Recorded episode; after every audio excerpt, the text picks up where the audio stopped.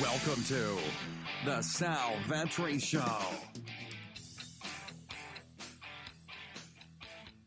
Ladies and gentlemen, boys and girls, welcome back to the channel. Sal Vetri here, and today we're going to break down some breaking news in the NFL, which was a Brandin Cooks trade. So we had a couple of days without any news in the NFL. Not much went by after a ton of ton of news for weeks and and, and really days and weeks on end of, of free agency stuff. And now this after it seemed like the Rams were going to keep Brandin Cooks and all of the huge contract that he was going to have with the injury risks of this concussion. And and where does he end up going? They don't keep him they actually get to trade him, which was something that they thought they might be able to do if some team was um, a suitable spot for him, and a spot that's probably not a suitable spot. But why not take on some more dead cap money of uh, what is going to be what eight million dollars of of dead hit or whatever it's going to be this year for um, the Houston Texans and Bill O'Brien. But anyways, what I want to do here is break down the fantasy impacts of this. Yes, the real life stuff is not great. You take David Johnson, you take Brandin Cooks because you didn't want to pay DeAndre Hopkins a ton of money, and that obviously fractures the relationship, and then he just wants out of there.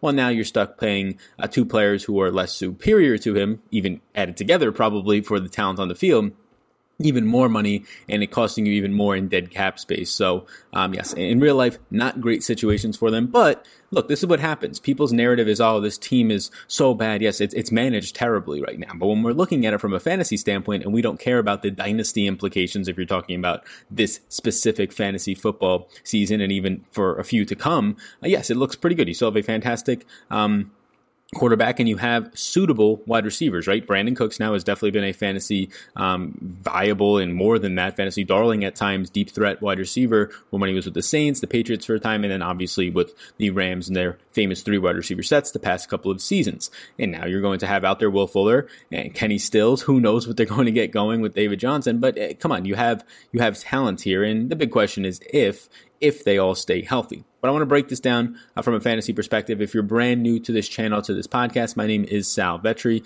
I do cover fantasy sports and daily fantasy sports, sports betting, and a variety of different sports right now, depending on when you're listening to us. The pandemic is going on, so we have a ton of League of Legends content. If you want to get a League of Legends course that I have done, it is totally free. A way to get it for free is linked down below at the top of this description. I also have exclusive content on Patreon if you're indeed interested. Excited about more NFL stuff, get to talk there. So let's start with the man, the myth, the legend himself, the guy over my shoulder if you're watching on the YouTube channel on the playerprofile.com page. Check it out. A ton of great information there is Brandin Cooks. He was set to make $8 million this year. And really his contract though is on average $16 million a year. He's set to make only 8 million this year, but it's backloaded like every NFL contract. So the next three years, he's going to make $12 million, $12 million, and a half million on base salary alone. So a ton of money due on Brandin Cooks for a player who was contemplating retirement um, this offseason, or at least stories coming out about the possibility of that after he said no, he will not retire. So Brandin Cooks is a player who ran a 4.33 coming out of college. He was just absolutely a speed start of Oregon State.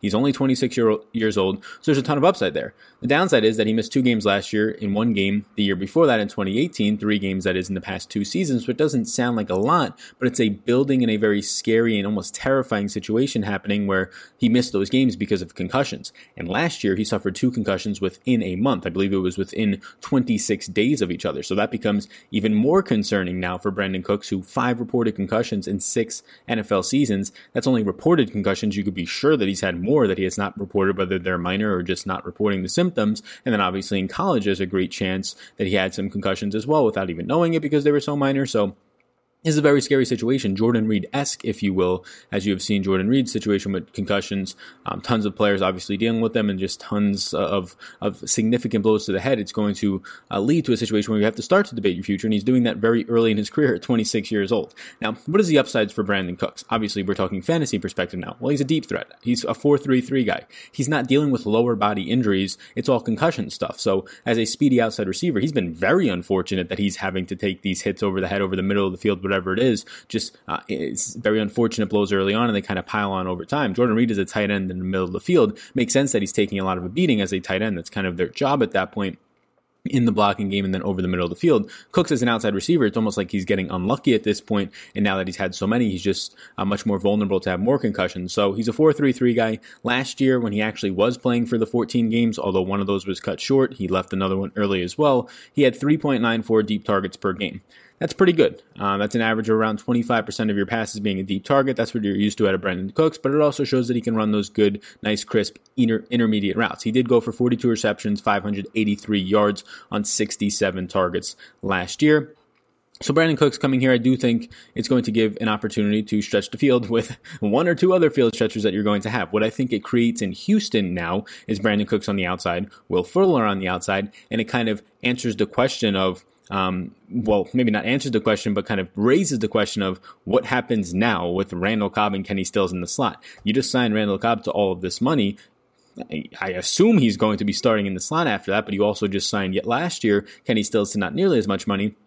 But Kenny Stills is also there and probably one, the younger player, two, the more speedier player. And out of the slot, he actually had a lot of success in chemistry with Deshaun Watson last year, uh, scoring multiple touchdowns in multiple different games. So, um, some in the same game twice. So, yeah, so Kenny Stills, it's going to be interesting to see what they do in the slot there, if they'll rotate sort of a four wide receivers in and out with Fuller, Cooks on the outside. Even Kenny Stills has had injury problems. The old man at this point, Randall Cobb, maybe some sort of rotation will be happening in Houston. I would not be shocked to see that. But normally, when Will Fuller's out there, he plays close to 100% of the snaps. Normally, when Brandin Cooks has been out there in his career, he plays close to 100% of the snaps. So it'll be interesting to see. I think the most likely scenario is that you see a rotation in the slot of Kenny Stills and Randall Cobb.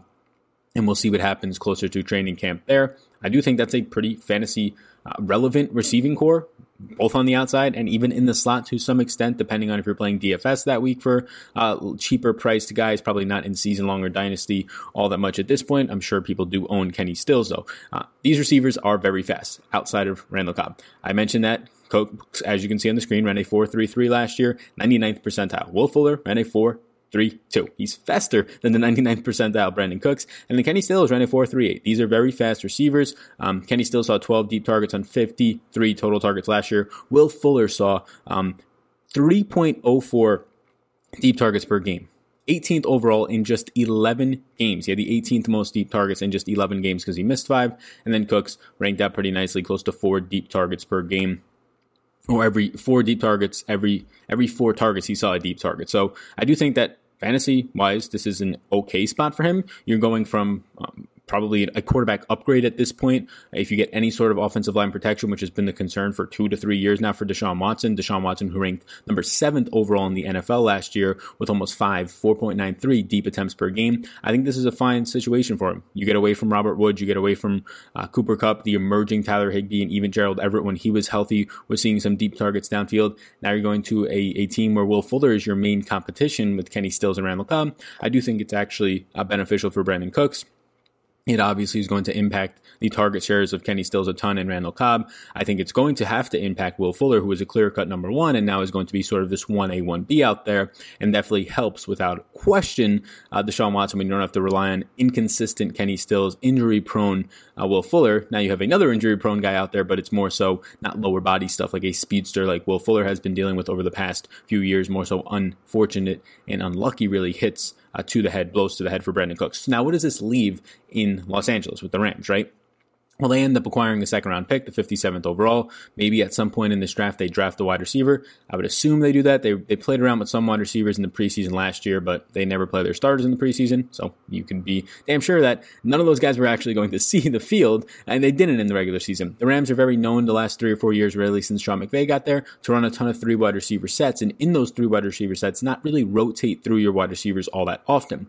Now, last year, when they were both healthy, Everett and Higbee, their tight ends, they were using a little bit more two tight end set, and there was a, a kind of a push by Sean McVay towards the end of last year once he saw what he had in Higbee, once he saw what he had in a healthy Everett, um, to use these guys more. So he used more two tight end sets as the season went on last year, and that's something that heading into this year we were assuming they were going to do more of. And now with Brandin Cooks out the door, you can only assume more so that you're going to see a little bit more two tight end sets on the field, which is not something that you're used to. Now I don't think it's going to be anything spiking a crazy upside percentage. Three wide receiver sets using motion, all the things that McVay has been doing over the past few years is the way to continue to go. Um, so I do think you'll start to see that more, but maybe the offense changes a little bit with Henderson back there, not Todd Gurley. Not as much as a pass catching threat, I guess you can say, than when Todd Gurley two, three years ago. Uh, maybe you get a little bit more downhill running, two tight ends just naturally on the field more. You see some of that. Now, the most likely scenario is that your three wide receiver set is Cooper Kupp in the slot, Robert Woods on the outside, and Josh Reynolds, who is due so far this year $2.13 million base salary in what is going to be 2020, his contract year. Next year is going to be an unrestricted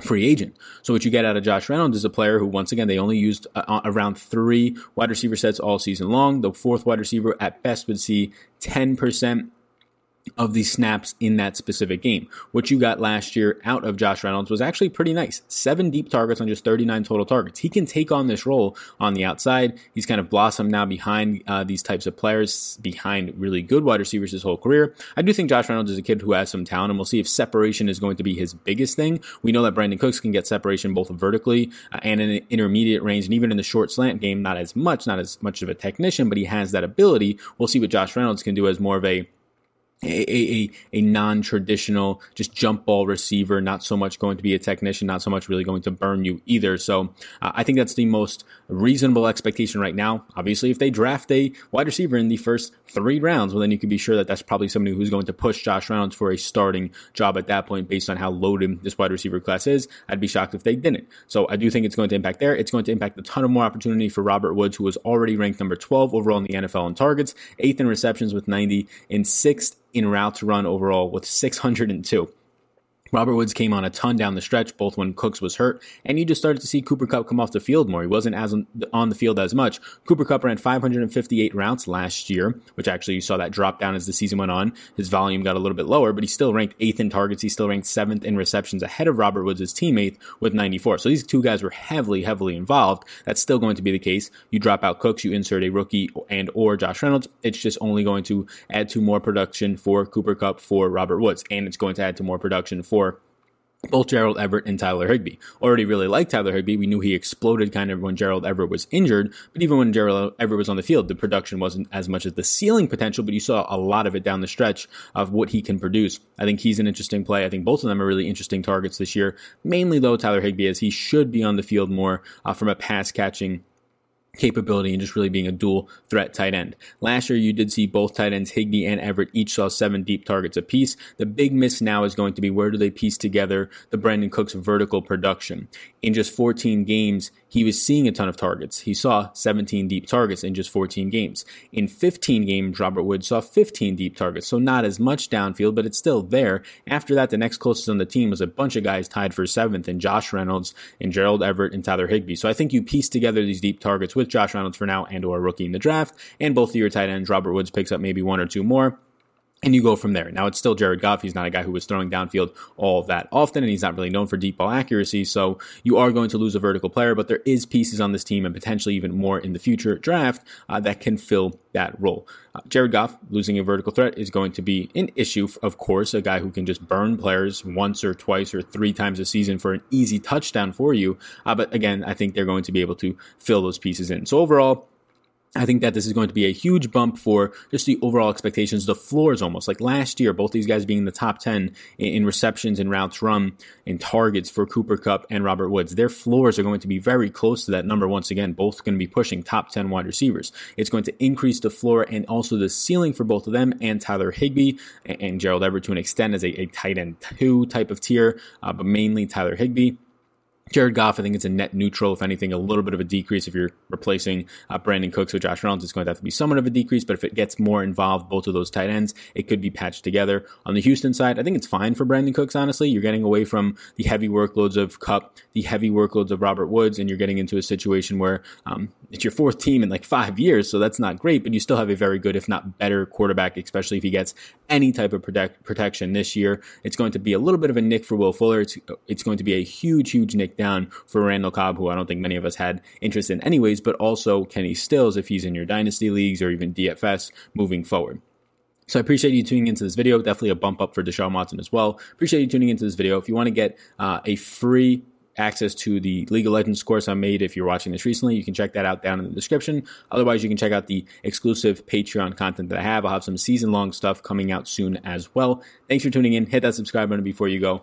My name's Sal Vetri. Appreciate all of you. Let me know in the comments what do you think about this trade. I'm very curious to see what people think about it. I, am well, I guess not curious. I know the answer. I'm sarcastic, almost saying that that Bill O'Brien's dumb. Yeah, yeah. yeah. But what do you think about it for fantasy implications? Right, uh, taking out the real life uh, finances, the economics of the teams. What do you think about it from a fantasy perspective? Thank you. I will see you in the next one.